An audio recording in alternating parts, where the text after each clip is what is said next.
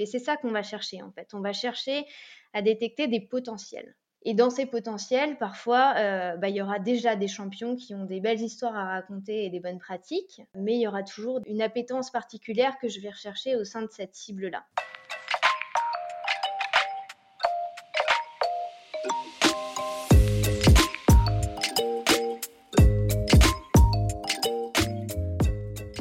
Bienvenue dans CSM Co, le podcast du succès client et de ceux qui le font.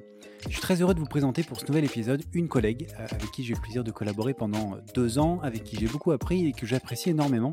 C'est Julie Cotovio, qui est senior CSM chez LinkedIn Sales Solutions, qui m'a rejoint pour partager son expérience et ses bonnes pratiques. Julie, elle a la particularité de gérer des projets relativement complexes, euh, de par notamment leur dimension géographique sur plusieurs pays, voire plusieurs continents. Et j'ai eu envie de savoir en fait bah, comment on mettait toutes les chances de son côté pour faire réussir ce type de projet. Ça nous a amené à parler euh, notamment de champions, comment on les recrute, comment on les accompagne, pour quelles actions, etc. Et on a fini en ouvrant sur le sujet de la passation entre le sales et le CSM et sur les bonnes pratiques qui permettent de mettre tout le monde dans les meilleures conditions pour réussir. J'espère que vous êtes bien installés. Alors c'est parti.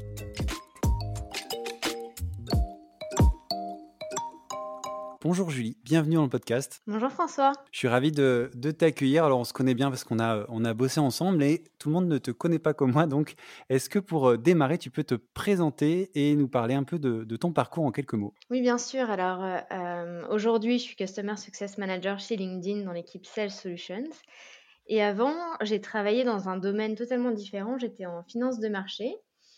J'étais consultant de produits après, j'ai bossé un petit peu plus euh, en management de projet avec euh, plusieurs euh, consultants et spécialistes.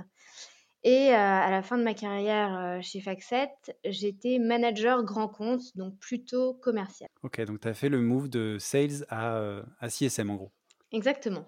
Très bien. Deuxième, euh, deuxième étape avant de, démarrer vraiment, à FIFA, euh, on a parlé un petit peu dans l'épisode 6, mais pour ceux qui n'auraient euh, pas écouté l'épisode ou qui ne s'en rappelleraient plus, est-ce que tu peux nous représenter LinkedIn Sales Solutions et bah, le rôle du CSM dans, cette équipe? Bien sûr. Alors, chez LinkedIn Sales Solutions, il y a un outil en particulier qui s'appelle Sales Navigator, qui est un outil de prospection et d'aide à la vente.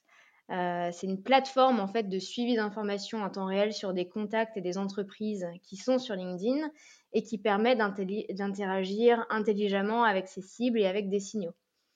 Donc mon rôle, c'est d'accompagner les clients dans euh, la transformation digitale des équipes de vente, puisque c'est à elles que se destine particulièrement cet outil-là.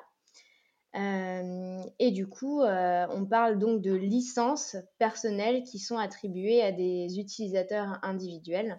Euh, donc c'est cette solution-là que je supporte aujourd'hui. Ok, et du coup, le rôle du CSM, c'est quoi? C'est de...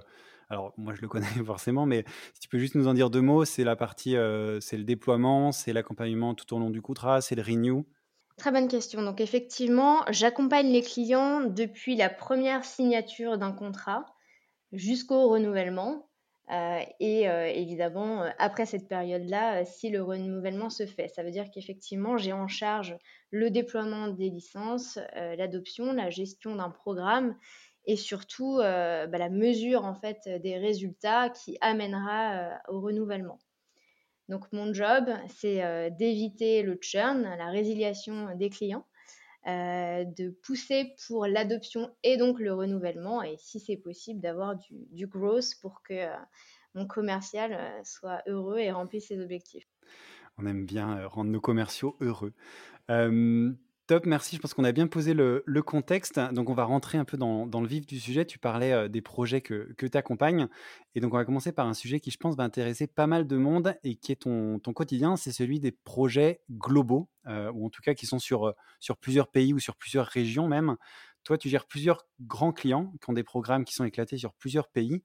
Et la question, en fait, elle est assez simple, c'est comment est-ce que tu fais bah, pour les accompagner de manière efficace, pertinente et uniforme, en fait, malgré, bah, il va y avoir des différences culturelles, des différences d'adoption du digital, d'usage, de langue, enfin, il y a pas mal de différences. Comment on gère, en fait, un projet comme ça, global, euh, de, sur toutes les étapes un peu que tu as, euh, que, que as mentionnées du début jusqu'au renouvellement? Alors effectivement, c'est un vaste sujet. J'ai essayé d'apporter euh, les réponses que, avec les choses qui, je pense, sont clés euh, de par mon expérience. chez Factset, quand j'étais account manager, je travaillais aussi sur des grands comptes et du coup une vision internationale.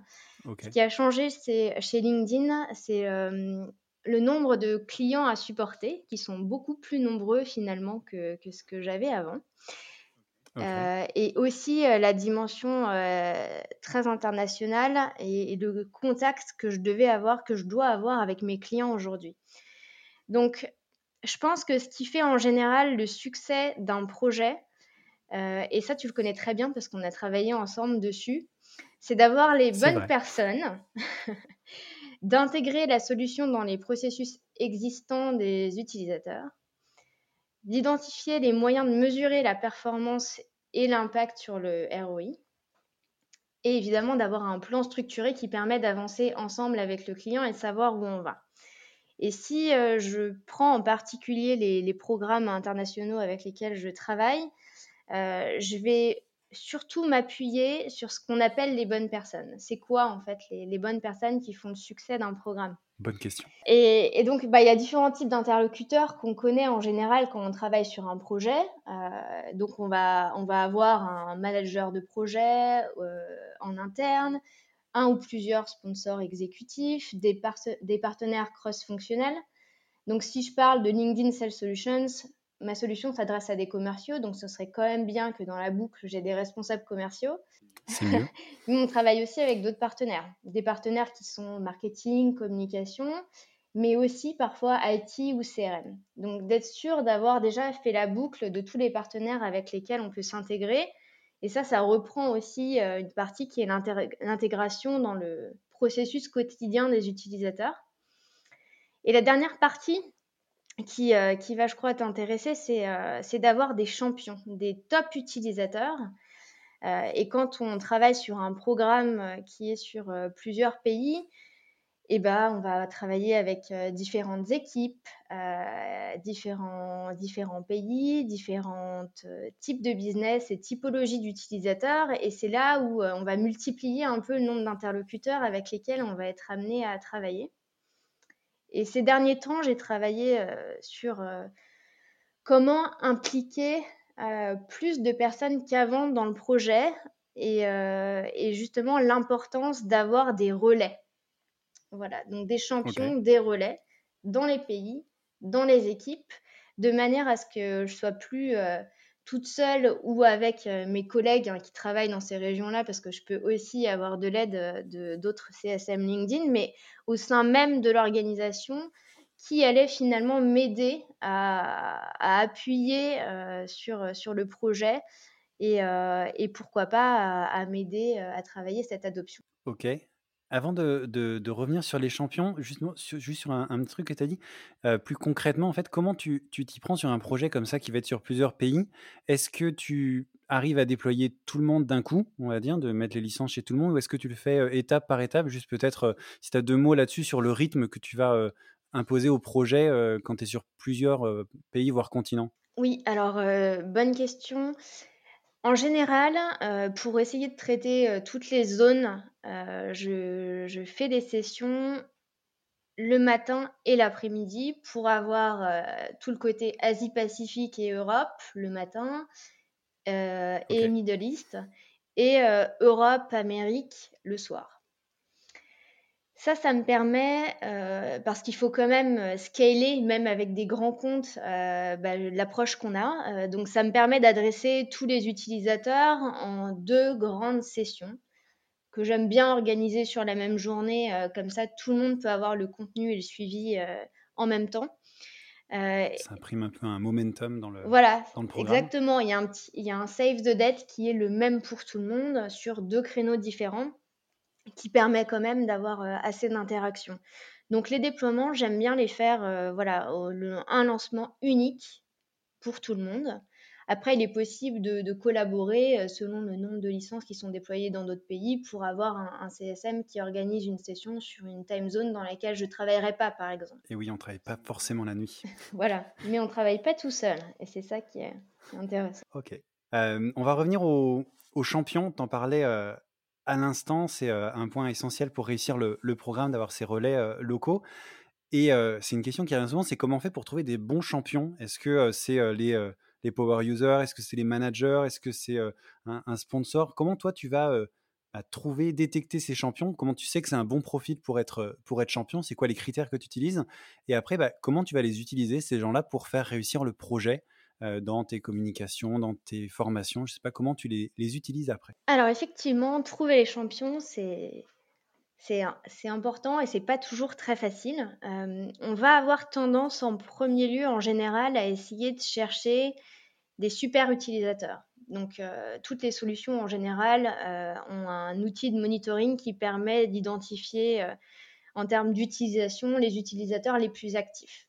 Donc, évidemment, c'est un des moyens les premiers qui, qui, qui permet d'essayer d'identifier des champions parmi cette cible-là. Mais ça peut être biaisé parce que l'utilisation, en tout cas qui est, faite dans notre outil, amène pas forcément toujours à des bonnes pratiques. Donc il va falloir aussi essayer de s'entretenir avec ces personnes-là pour voir réellement, concrètement, comment ils l'utilisent. Mais ça peut être une bonne base de travail parce que les champions, c'est d'abord des personnes qui sont appétentes sur le sujet et qui ont envie d'évoluer, de grandir, d'apprendre les bonnes pratiques, de les mettre en œuvre pour atteindre leurs objectifs. Et c'est ça qu'on va chercher en fait. On va chercher à détecter des potentiels. Et dans ces potentiels, parfois, euh, bah, il y aura déjà des champions qui ont des belles histoires à raconter et des bonnes pratiques, euh, mais, euh, mais il y aura toujours une appétence particulière que je vais rechercher au sein de cette cible-là. Donc ça, c'est les super utilisateurs. En plus des super utilisateurs et d'autres personnes qui ont une appétence particulière sur le sujet, mais alors là, je parle de notre sujet, hein, LinkedIn et Sales Navigator qui sont fortement entremêlés, c'est aussi LinkedIn. Et, donc parfois, en plus de mes super utilisateurs qui vont être ma cible principale, en général des commerciaux, je vais pouvoir avoir des personnes qui appuient le projet, qui peuvent être dans les équipes marketing par exemple, euh, qui ont aussi un, rôle à jouer euh, dans ce qu'on appelle le social selling de manière générale. C'est comment j'interagis avec mon réseau sur LinkedIn, je me rends visible, etc. Et une partie de leur rôle, c'est d'éduquer la population commerciale d'une entreprise à ces bonnes pratiques-là. Et donc, eux aussi peuvent avoir tout intérêt à rejoindre ce réseau de champions et aussi à apporter leur propre dynamique parce qu'ils sont quand même très bons sur cette partie de social selling de manière générale.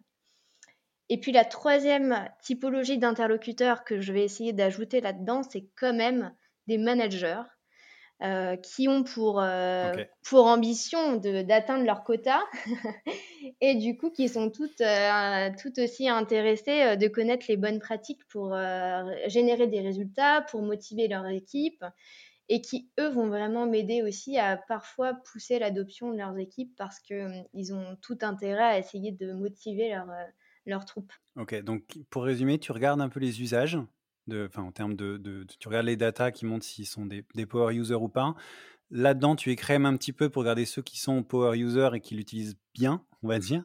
Et après, tu essayes de mixer un petit peu les profils pour avoir euh, autant des, utilisateurs que euh, des, des, gens qui vont être plus un support de ces équipes-là et des gens qui sont aussi managers pour avoir un peu tout le monde dans la boucle. Voilà, donc c'est exactement ça, mais c'est pas fini parce qu'il faut, euh, faut quand même être un peu agile tous les, dans, notre quotidien, c'est que je m'appuie aussi sur les personnes que je connais pour me recommander des champions potentiels. Et donc, euh, c'est pas parce que à un instant T j'ai un groupe que ce groupe va rester statique dans le futur. C'est-à-dire que je peux avoir des champions qui partent, évidemment ceux qui partent de l'entreprise, mais parfois qui n'ont plus le temps ou la motivation ou l'envie d'être là, et je peux en ajouter de nouveaux. Euh, et fort des, relations que je tisse avec euh, tous les interlocuteurs du programme, souvent on, me présente de nouvelles personnes qui peuvent rejoindre le club. Et, euh, donc je rajoute des champions que j'essaie d'animer. Alors ça c'est vrai qu'on n'en a pas parlé. J'essaie de les, animer deux ou trois fois par an dans des réunions un peu particulières où ils vont connaître les nouvelles fonctionnalités en avance, euh, ils vont pouvoir partager leur expérience. Donc voilà, je les anime aussi de, différentes manières. Et parfois aussi, je vais prendre une seule population d'un côté euh, parce qu'il y a un sujet spécifique à traiter, par exemple les managers. Et, comment tu les utilises, du coup, ces champions que tu as, euh, que as identifiés? Qu'est-ce que tu leur... Euh, alors j'ai compris que tu les animes, eux, particulièrement en petits groupes, mais j'imagine que tu leur confies en quelque part une, une mission. Alors est-ce que c'est d'ailleurs officiel? Est-ce que c'est un rôle vraiment que tu leur fixes ou est-ce que c'est un petit peu... voilà, ça, ça, leur incombe parce qu'ils sont dans, ce, dans ce club dont tu parlais? Alors effectivement, J'essaie de rendre ça officiel, euh, de leur faire une petite euh, formation certifiante euh, qui, qui me permet de m'assurer qu'ils veulent vraiment jouer le jeu et qu'ils ont compris que bah, le pendant de devenir un, champion, c'était aussi d'avoir un minimum d'actions. ces actions étant de pouvoir peut-être animer leurs collègues lors d'une réunion commerciale, peut-être de participer à un des webinars que je vais organiser en témoignant de leurs bonnes pratiques, peut-être en animant ou en participant à une newsletter qu'on va co-créer avec le, client pour euh, partager à l'ensemble des utilisateurs. Euh, et donc, on, a construit, on construit ensemble un petit plan d'action qui, euh, avec une plaquette qui, un, euh, bah, dit, euh, dit, à l'ensemble des utilisateurs qui sont les champions, quel est leur rôle et comment et quand ils peuvent les contacter. Et ces champions, je leur demande aussi euh, de me remonter les succès de leurs équipes, s'il y en a, et les challenges pour, pouvoir mieux les accompagner dans la durée, si jamais il y a besoin de, faire une session sur une thématique particulière qui leur arrive parce qu'il faut quand même euh, continuer euh, bah, à, comprendre le quotidien des utilisateurs. Euh, et on l'a vu l'année dernière, il y a eu énormément de changements qui, qui sont opérés. En effet, on peut dire ça comme ça. Et ça change leur quotidien. Donc peut-être que leurs priorités changent, que leur challenge change, et si on peut leur montrer que bah, on s'adapte et que l'outil qu'ils ont bah, peut aussi les aider dans ces nouvelles priorités, ces nouvelles perspectives, c'est vraiment important. Donc ça, c'est une des manières dont je vais chercher euh, leur support et leur aide. Ok, donc c'est autant euh, ascendant que descendant. Toi, tu leur envoies des infos, mais tu attends d'eux qu'ils te remontent aussi des informations du terrain. C'est ce que, ce que je note de, de ta réponse. C'est un peu ça. Bon, je vais pas, je vais pas mentir. Hein, euh, il faut un peu les chasser pour récupérer de l'information. Mais en général, lors d'un call, on arrive très bien à avoir ce type d'informations et ils sont contents de participer. Ok, Merci beaucoup sur, sur cette partie champion. Je pense qu'il est hyper intéressante parce que c'est vrai qu'on se demande souvent bah, comment avoir des champions, comment, comment les utiliser. Donc merci pour, pour, pour ces éléments. Ce que je comprends aussi dans ce que tu, tu viens de dire, c'est que tu parlais de changement à l'instant. Et, en effet, pour l'avoir fait aussi, je sais que c'est des, des, vrais changements dans les usages, etc. Est-ce que tu peux peut-être nous expliquer un peu justement comment tu t'y prends, toi, pour accompagner ce, ce changement et, et notamment bah, sur les, population commerciale, c'est parfois un gros changement de, euh, de passer de, de, rencontres euh, en présentiel euh, à du, à du online, à une prospection au téléphone, par une prospection par email, par exemple. Comment tu accompagnes ce, ce changement, justement? Alors, effectivement, on est forcément acteur d'une transformation et d'un changement d'habitude au sein des, de nos clients. Et pour ça, je pense qu'il faut bien, faut bien prendre le temps de comprendre en fait euh, quel est leur quotidien, quels autres outils ils utilisent, parce qu'on n'utilise jamais un seul outil. Euh, et il faut essayer, ce serait trop, simple. Et puis nous d'ailleurs, on, fait la même chose, hein, euh, même entre LinkedIn et Sales Navigator, comment on passe de l'un à l'autre dans notre quotidien. Grand débat. C'est un grand, grand débat. Euh, et, euh, et, voilà, il faut, faut, faut, vraiment bien comprendre quels outils sont à leur disposition. Et parfois, au sein même d'une entreprise, et, et c'est le cas pour mes clients, il y a différents outils pour différentes équipes. Donc, il y a différents processus et différents quotidiens. Mais en gros, euh, l'idée, c'est vraiment de, poser, euh, de poser pas mal de questions au départ pour bien comprendre les enjeux et les objectifs euh, auxquels sont confrontés la population des utilisateurs et quels sont les autres outils qu'ils ont à leur disposition pour pas qu'il y ait de doublons, pour bien qu'on arrive à intégrer, OK, ce nouvel outil qu'on vient de me proposer, c'est pour faire ça. Et dans mon process, ça va s'intégrer comme ça. Donc je pense que au, début, j'essaie de, poser quand même pas mal de questions pour comprendre bah, quels autres outils on utilise, comment, comment ça peut être répliqué, pour que la première fois qu'on va présenter l'outil, parfois on appelle ça un, un kick-off, un lancement de projet, le discours que j'ai soit compris et soit pas générique. Euh, donc, s'il y a toute une partie qui est réalisée par un autre système, eh ben, on va s'atteler à présenter euh, ce, que, ce que la plateforme va offrir en plus et comment ça va s'intégrer. Et si possible, euh, de proposer une routine, une routine qui peut vraiment marcher et qui peut les aider à se dire, OK, d'accord, si tous les jours, en cinq minutes, je fais ça, si une fois par semaine, je fais ma liste comme ci, comme ça, ça va m'aider. Et si à ce moment-là, il y a déjà un champion qui peut partager euh, comment lui, il fait sa routine aussi, ça peut vraiment aider à, ancrer euh, des nouvelles habitudes dans le quotidien. Ok. Et justement, alors un des outils pour accompagner ces projets, euh, c'est ce qu'on appelle le Customer Success Plan. Euh, quelque chose qu'on a beaucoup fait euh, euh, quand on, travaillait ensemble d'ailleurs. Il y a pas mal de, de, gens qui ont partagé des informations sur, sur ce, point-là dans le podcast, avec parfois d'autres noms d'ailleurs que Customer Success Plan. il y a toujours cette histoire de, de plan. parfois il est central, parfois il est un peu secondaire, parfois c'est carrément risqué quand on essaye de faire rentrer des ronds dans des carrés. C'était le témoignage de, Patrice notamment dans le, dans le podcast. toi, quand on préparait l'épisode, tu m'as dit qu'avant, tu l'utilisais pas trop, justement, ce Customer Success Plan, mais que depuis, bah, depuis quelques temps, toi, tu trouves que c'est hyper utile, en fait. Ça a complètement changé. Tu trouvé que c'était un peu inutile et maintenant, c'est quasiment un indispensable. Est-ce que tu peux bah, nous dire un peu ce qui a changé Pourquoi maintenant, tu le trouves indispensable Et comment tu le construis, ce Customer Success Plan? Qu'est-ce qui fait que ça marche, en fait? Alors, François, effectivement, ce fameux Customer Success Plan, celui qu'on a connu à, une certaine époque, c'était le genre de document qu'on n'a pas du tout envie de remplir, où il y a 25 slides. Je, confirme, c'est pour ça que je suis curieux de savoir ce qui a changé. Eh bien, écoute, je vais, je vais continuer sur cette lancée. On est passé de 25 à plutôt 5. Et ça a fait toute la différence. C'est-à-dire que au lieu de faire rentrer des ronds dans des carrés et de poser des milliards de questions et d'expliquer les informations euh, de diverses manières qui en fait euh, rend ça confus pour tout le monde, euh, et ben on a décidé de se focaliser sur les informations essentielles. Et du coup, les informations essentielles, et ben, c'est celles dont on a parlé tout à l'heure. Les personnes impliquées dans le projet, les objectifs du client. Euh, déjà aussi, on démarre de là en fait, hein, comprendre le contexte, pourquoi il a décidé d'acheter la solution, parce que c'est quand même très important. Quels sont ses objectifs pour l'aider après, évidemment, à déterminer des, KPI et donc de prouver un ROI au renouvellement. Euh, et puis les éléments clés, ça va aussi être euh, bah, les processus existants et s'il y a d'autres outils. Euh, et puis après, le plan d'action de comment on va déployer, accompagner le client dans la durée.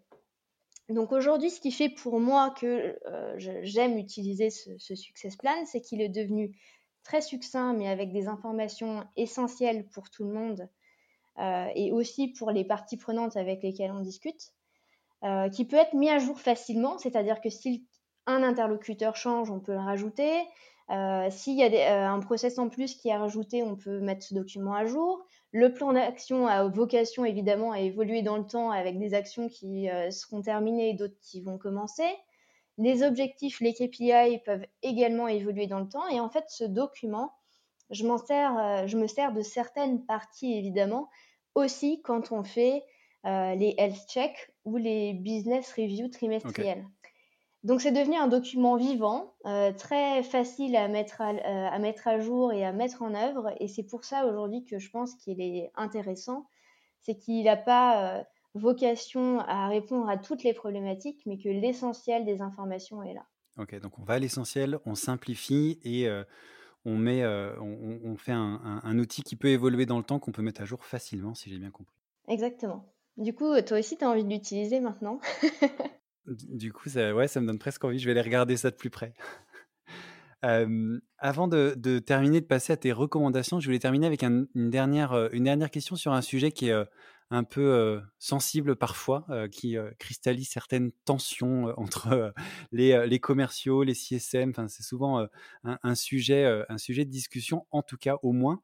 c'est celui du handover, le moment où, le client passe du commercial, du chasseur, parfois au, au CSM, ou en tout cas à l'équipe qui, va suivre qui va le suivre dans la durée c'est un sujet qui est un peu, un peu touché avec des process qui sont pas forcément évidents à mettre en place. et je voulais savoir, c'était quoi, toi, ton, ton expérience de ce sujet, ce qui marche selon toi pour mettre bah, tout le monde dans les meilleures dispositions, que ce soit le client, bien sûr, mais aussi l'équipe en interne, le CSM, le commercial qui reprend le, le projet éventuellement? Oui, alors c'est un sujet essentiel puisque le moment où le, commercial signe le contrat et le passe à l'équipe derrière, c'est la fin pour lui et le début pour nous. Mais pour le client, euh, bah c'est ni la fin ni le début.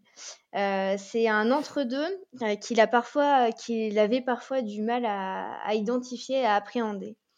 Donc je pense qu'une des bonnes pratiques qu'on a mis en place dans notre équipe, c'est que le commercial présente l'account team dès la signature du contrat, organise même un petit rendez-vous euh, pas forcément très long de passation, ce qui rassure le client euh, parce que il, euh, connaît bah, évidemment le commercial avec qui il a discuté pendant, pendant tout le, processus d'avant-vente et on lui présente l'équipe qui va reprendre le sujet et on va pouvoir discuter bah, de la mise en œuvre des, des, actions et de tout ce qui va se passer directement pendant cette, cette passation, donc en fait, ça, assure la continuité de l'information que le client a déjà transmis au commercial. Et ça le rassure parce qu'il connaît l'équipe projet qui va s'occuper de lui euh, à l'avenir euh, et, ça permet de mettre tout le monde dans les bonnes dispositions. Et ça permet une autre chose qui parfois était un peu compliquée, c'est que l'équipe projet rencontre le sponsor exécutif du projet qui parfois est là à la signature et puis après euh, vogue vers euh, de nouveaux horizons et qu'on a parfois du mal à réengager un peu plus tard. Et donc là, ça permet euh, bah, de prendre contact dès le début et de simplifier aussi cette mise en œuvre et cette relation qu'on aimerait avoir avec cette personne-là plus tard. Ok, merci. Et juste là-dessus, ça t'arrive, ça peut arriver d'intervenir aussi en, en pre-sales pour justement rassurer le client? Je pense à des gros contrats par exemple. Est-ce que c'est quelque chose qui, peut arriver ou est-ce que c'est vraiment non au moment de la signature qu'on fait ce handover Est-ce que parfois on le commence un peu plus tôt en fait? Oui, ça peut être commencé, ça peut être commencé plus tôt. Surtout les commerciaux aiment bien positionner en fait l'accompagnement qui va être réalisé avec un CSM. Donc souvent quand ils ont des contrats assez importants euh, sur la table, euh, je peux euh, être amenée à, intervenir pour présenter justement comment nous, on accompagne le client, ma vision d'un programme, ma vision du succès. Et ça, c'est des choses que et le commercial et le client apprécient beaucoup, puisqu'on parle de, l'expérience qu'on a et, on va pouvoir aussi rassurer le client dans le sens où bah, il n'est pas tout seul une fois qu'il a signé. il y avait une vraie équipe derrière. Euh, qui, qui, est là pour la comprendre et l'accompagner. Et donc, euh, ça, euh, c'est vraiment très important. Donc, oui, positionner une équipe Customer Success, même avant vente, ça a vraiment des avantages pour tout le monde. Et pour le CSM aussi, parce que si finalement le client signe ce qu'on souhaite, eh bien, ça y est, on connaît déjà et, et tout ça est, bien facilité. Ok, donc j'imagine que c'est par contre plutôt pour des clients stratégiques et des gros, des gros contrats pour, pour le commercial. Écoute, merci beaucoup. En tout cas, merci pour ce que, ce que tu as partagé. On va arriver à la, dernière partie qui est la partie recommandation. Euh, et euh, ça se fait en, deux parties. Tu connais le podcast. La première, c'est la partie outils et la deuxième, recommandation de, euh, de, comment, de ressources, que ce soit, voilà, on y reviendra, mais sites, podcasts, etc. Donc, quels sont, toi, les outils que tu utilises, que vous utilisez dans l'équipe, ou même toi à titre, à titre individuel, pour bah, bien faire toutes ces missions dont tu nous as parlé tout à l'heure? Donc, en plus de l'outil de monitoring qu'on a en interne de suivi euh, de, l'outil, hein, qui sont des outils de, CSM, euh, c'est très basique. J'utilise LinkedIn et j'utilise notre propre plateforme, LinkedIn Sales Navigator, pour la simple et bonne raison que je n'ai pas trouvé plus facile euh, de collaborer sur une liste vivante d'interlocuteurs avec les partenaires avec lesquels je travaille. Donc en fait, j'utilise ma propre plateforme pour, pour collaborer avec mes collègues CSM, avec mes commerciaux, sur la liste des interlocuteurs avec lesquels j'interagis et pour être certain de savoir s'ils ont une promotion, un changement de poste et continuer à engager avec eux en continu. Donc pour bien faire mon job, il faut que j'arrive à, faire un bon suivi de mes clients. Et en fait, pour faire un bon suivi de mes clients, j'utilise mon propre outil. Ok, ce qui est assez pratique, euh, ça te permet aussi de, du coup de trouver des bonnes idées à leur recommander. Exact. Ok, bah merci pour, euh, pour cette partie outil. Et la deuxième partie, donc, c'est la partie recommandation de ressources, que ce soit des, euh, des articles, des livres, des podcasts, des euh, sites, des séries, j'en sais rien, que tu as vu, regardé, écouté et qui t'inspirent pour faire ton, ton métier de CSM, de change management, etc. Alors effectivement, il y, a, y, a, trois podcasts que j'aime bien. le premier, c'est Turn It Up, évidemment, qui est en anglais. Et The Customer Success Podcast également en anglais, qui sont euh, très bien faits avec des intervenants très intéressants. Et le dernier, c'est CSM Co. Ah, j'ai eu peur. Je me suis dit, il devrait être premier. Non, non. le meilleur pour la fin, tu sais. Je, je fais partie de cette, euh, cette team-là qui garde toujours le meilleur pour la fin. Euh, et puis, et puis bah, je peux partager que Smart Carrot vient de publier le classement des top 50 Customer Success Influencers dont je suis déjà certains sur LinkedIn. Et c'est aussi comme ça que, que, je fais ma veille, en fait, en suivant certains, certains influenceurs Customer Success directement sur LinkedIn. Et puis la troisième chose, qui est en fait ni, ni un outil, ni, un, blog, ni rien de tout ça, c'est les échanges avec mes clients. Euh, on prend souvent un, temps, euh, au moins une fois par an, euh, avec mes clients stratégiques pour, discuter de ce qu'on pourrait améliorer, de comment ils travaillent avec d'autres customer success ou d'autres entreprises. Et, on échange comme ça sur, sur des idées. Donc avec mes clients et, et aussi avec mes collègues qui sont encore ou qui sont partis de LinkedIn. Bah, écoute, merci beaucoup pour, pour toutes ces, ces idées. C'est vrai qu'on pense aller parler avec d'autres Customer Success Managers, mais pas forcément avec, avec ses clients, d'idées justement pour améliorer cet accompagnement. Et c'est vrai qu'on trouve pas mal d'idées en fait en faisant ça. Donc merci pour, pour cette bonne idée et puis merci pour tout ce que tu as partagé dans ce, dans ce podcast. Merci beaucoup. Merci François, c'était un plaisir. Eh merci à toi et à très bientôt. Au revoir. À bientôt.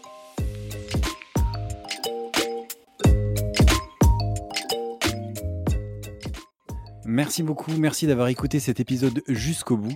N'hésitez pas à le partager au maximum à votre réseau et bien entendu à vous abonner au podcast sur votre plateforme préférée. Si vous le souhaitez, vous pouvez également inscrire votre email à la liste de diffusion des épisodes que vous trouverez sur le site csmzanco.com. Rejoignez aussi la page sur LinkedIn pour plus d'infos sur l'univers CSM. Merci encore pour votre soutien et rendez-vous dans une semaine pour le prochain épisode.